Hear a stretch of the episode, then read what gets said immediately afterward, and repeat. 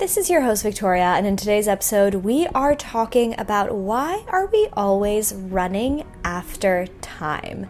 As usual, I would love to know where in the world you are, what you're up to, what your environment looks like as you listen to this episode. Maybe you're out for a walk, maybe you're cooking something, maybe you're snuggled up on the couch, whatever it is that you're doing. Send me over a picture, tag me over on Instagram send me a message. Let me know what you're up to. Let me know what you're thinking as you listen to this episode. I love feeling like I'm right there beside you.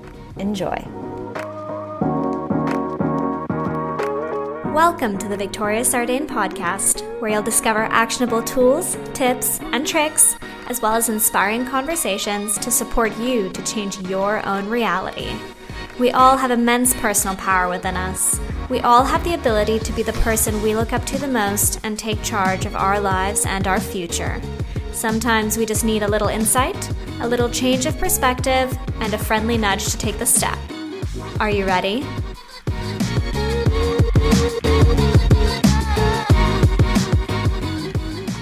Everybody. I hope you're doing well. Another Monday morning, and I'm coming at you with another podcast episode. Last week we spoke about needle movers, so I thought I would continue on a similar topic and we would discuss today why are we always running after time?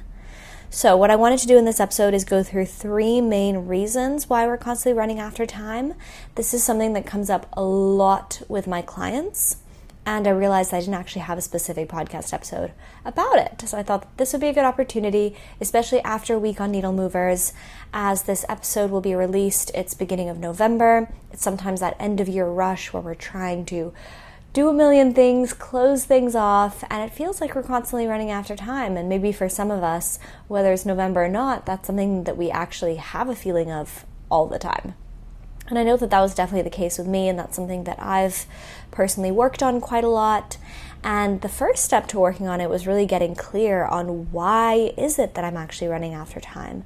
And so that's what we're going to be doing today. We're going to be going through three reasons, as I said, why we are often running after time.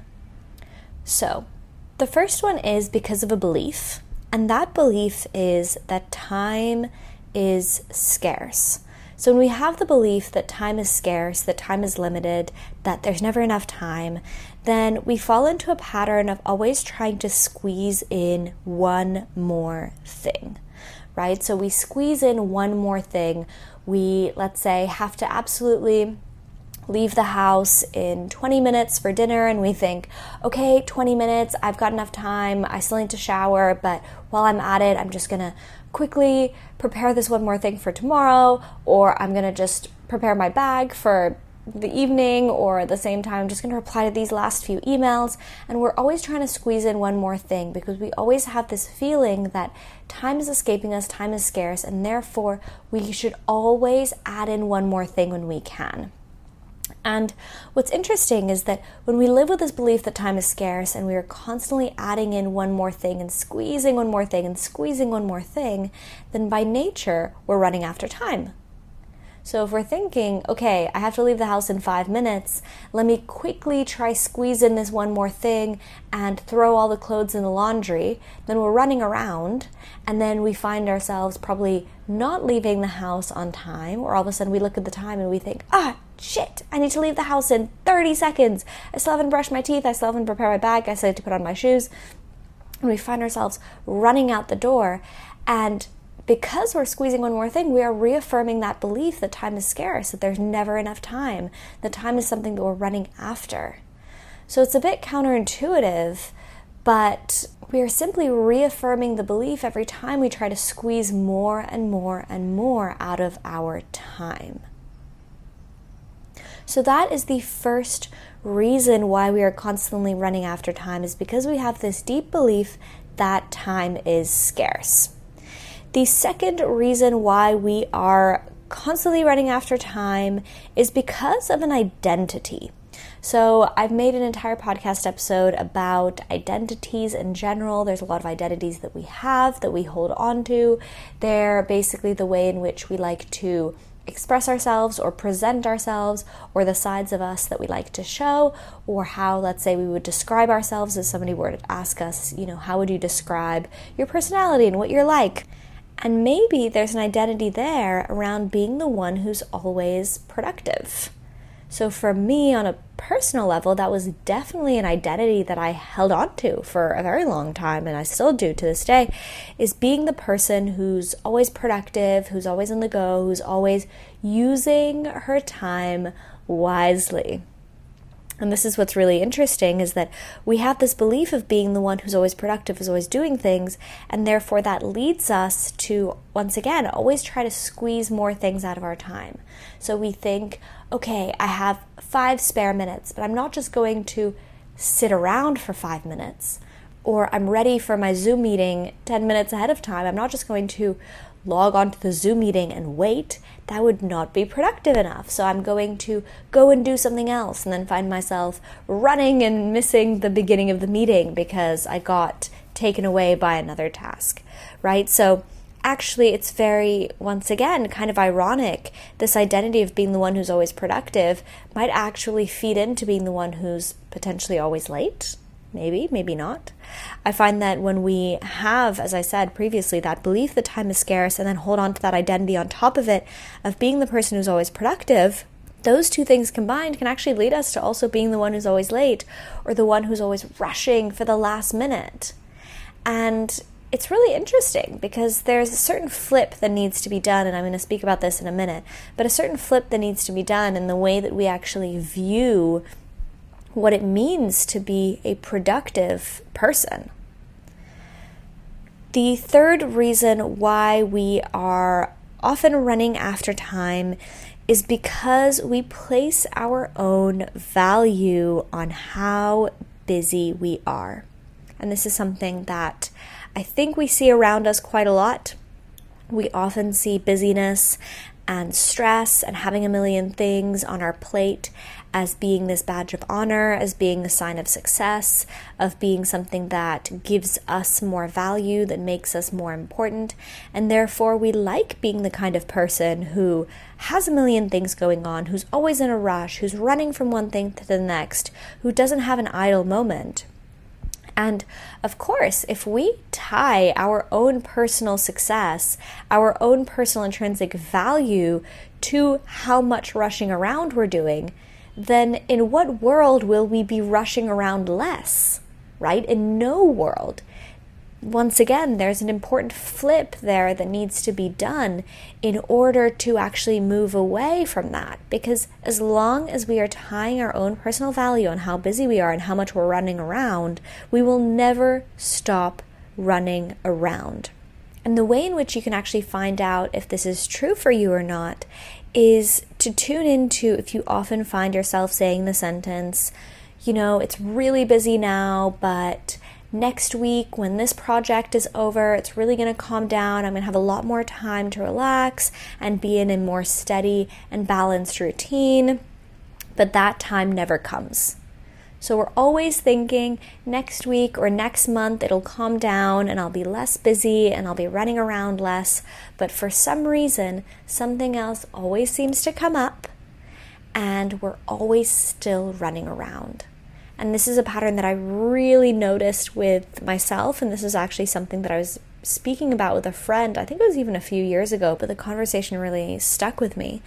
And it was how when our plate is always full, but the second one thing gets taken off our plate and somehow we find ourselves adding something else. And a lot of the time it's us adding something else. We think, oh, well, I have a little bit more time, so actually I'm going to pick up this project. Or it's a good time to move ahead with this project because what if it gets even busier later? So I'm going to move ahead with this now and I'm going to do this now or whatever it might be or now's the perfect time to learn this new language I've been thinking about, or actually I'm going to spend some more time traveling or whatever it is. But we're basically refilling that time that was initially going to be something that was going to give us space, right? That was going to take things off our plate. But the reality is that if we're always adding one more thing to our plate, then there's something deeper there, right? There's a reason why we don't want to have anything missing on our plate. We don't want that little corner of white space. We really want everything to be packed. And as I said, when there's something that defines our own personal value, our own personal success, our own personal importance as human beings, that's something that we're so tied to, right? And we're constantly trying to protect our importance, our image, our sense of self, our own intrinsic value. And of course, if being busy allows us to hold on to that, then we will never not be busy. So, those are three reasons why we're always running after time. Now, what I want to do with you is to go through each of these and to suggest a mindset shift, a flip that we would actually need to take on board in order to actually move away from that reason, right? For that reason to not be something that keeps us stuck in this pattern and this routine of constantly running after time. So, the first one is around the belief that time is scarce. And the flip that would need to be done is a little bit counterintuitive, but it's actually changing the narrative and imagining that time is abundant. And asking ourselves the question what if time was abundant? What if I felt like there was an absolute abundance of time? And I reminded myself that, okay, I didn't get done what I wanted to today, but tomorrow exists. Tomorrow exists and I can do it tomorrow. And you know what? If tomorrow doesn't exist for some reason, then this is probably not how I want to be spending the last few hours of my life, right? So it's really reminding ourselves that there is an abundance of time, that time is something that we have created, that time is this endless and infinite space and energy. We've just put numbers on it through a clock, but in the end, time is infinite, time is abundant, and we are not victims to time. We are the ones who create our time, who decide how we want to spend our time and what we want to spend it on, and that we can actually view it as something that is abundant rather than viewing it as something that is scarce. And as I said previously, when you view it as something that's scarce, we're constantly squeezing one more thing into the minute. And if we're always squeezing one more thing into the minute, then we further anchor in that belief and we're constantly running after time as compared to another world where we have this sense of abundance around time. And perhaps we think, great, I'm a few minutes early. I'm just going to go for a little stroll. I'm going to sit here. I'm going to let my mind wander for a second. I'm going to allow myself to catch my breath. And all of a sudden, imagine showing up to a meeting 10 minutes early and you can sit down and you can prepare yourself and you can get a glass of water and you can get nice and comfortable in your chair and maybe your colleague comes in and maybe you have a little chat. What a world of a difference that makes because you're no longer a victim to your time.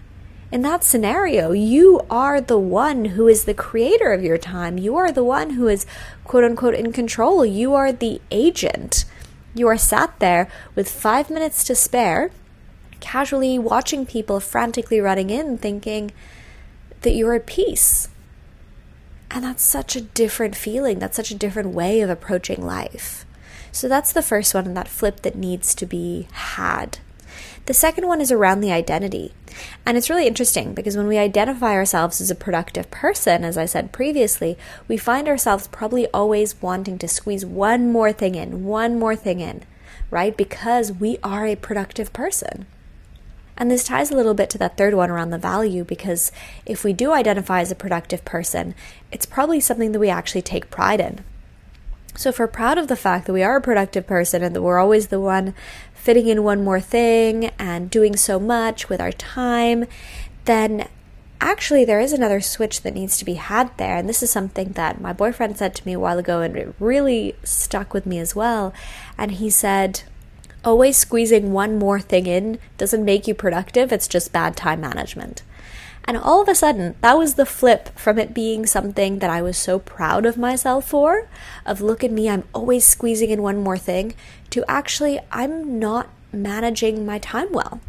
And maybe good time management is showing up to the train five minutes early, casually walking, having enough time to choose your seat and to sit down rather than show up frantically running, sweating with an incredibly chaotic style of energy, right? So it's really that flip of actually, what if being the most productive person was being calm and actually being able to focus on a single task at hand because I'm not running from one thing to the next with an absolute monkey mind.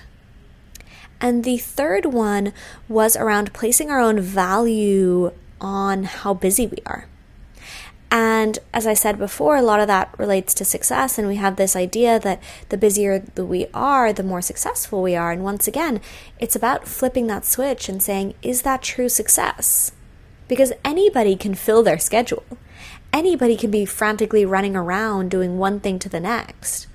But what if true success was actually strolling down the street, bumping into someone, and then they say, Hey, do you have 10 minutes for a coffee? I haven't seen you in a while. And your answer is, Yeah, sure. It's not, no, I'm so busy. I'm running around from one thing to the next. I know it's a Sunday, but I need to go get this and pick up this in time. And then I need to head over here because I didn't do that and this. And what if it was really just, you know what? Sure, I have 10 minutes to sit down for a coffee. And we all have those people, perhaps even in the workplace, that are sometimes the busiest people in the office, but they're the ones who are having a chat at the coffee machine. They're the ones who are saying, Yeah, sure, why don't we meet for lunch and have a discussion about this? And you think, How do you have enough time? And it's a different way of viewing success, and it's a different way of viewing this intrinsic value and saying, What if actually true success was having that abundance of time, was being able to say, sure, let's meet, or sure, let me find a space for you in my agenda this afternoon. So, those are three shifts that we need to make, and three main reasons why we are constantly running after time. This is a lot of the work that I do with my clients, actually, at the moment. With two of my clients in particular, this is something that we're working on. And what's great is when we have the one on one coaching, we can actually go much deeper into their lives in particular. So, what are specific examples where they are running after time? What are the reasons that are most pertinent to them? Are there any other beliefs, any other values that are lying under the surface that are valid for them specifically? And then we're actually able to put into action a game plan of how they can move away from this. This is also something that we speak about in depth in the Self Mastery Solution program, which is my 12 week group coaching program. It is also very personally catered since it's at a small group. We have discussions together. We talk about where we're at. We talk about how these concepts relate to us. We share our personal experience. It's an incredible mindset and life changing 12 week journey that we embark on together. And I have my first cohort of 2023, which is starting early January. So, this is the first time I'm announcing this officially on the podcast, but registrations are open for this first cohort of 2023. The link will be in the show notes below with all of the details. Reach out to me if you have any questions about this. I'm taking only a small hand picked group of people for this first cohort of the year. This first cohort of the year will include lots more surprises as well which I'm happy to tell you all about when you reach out. Let's have a chat, let's have a discussion, see where you're at, see if this program would be right for you, or perhaps you'd prefer the one on one coaching. I do have two spots that I'm opening up for November. So let's take it from there, have a chat, and in the meantime, guys, I'll see you next week for a brand new episode.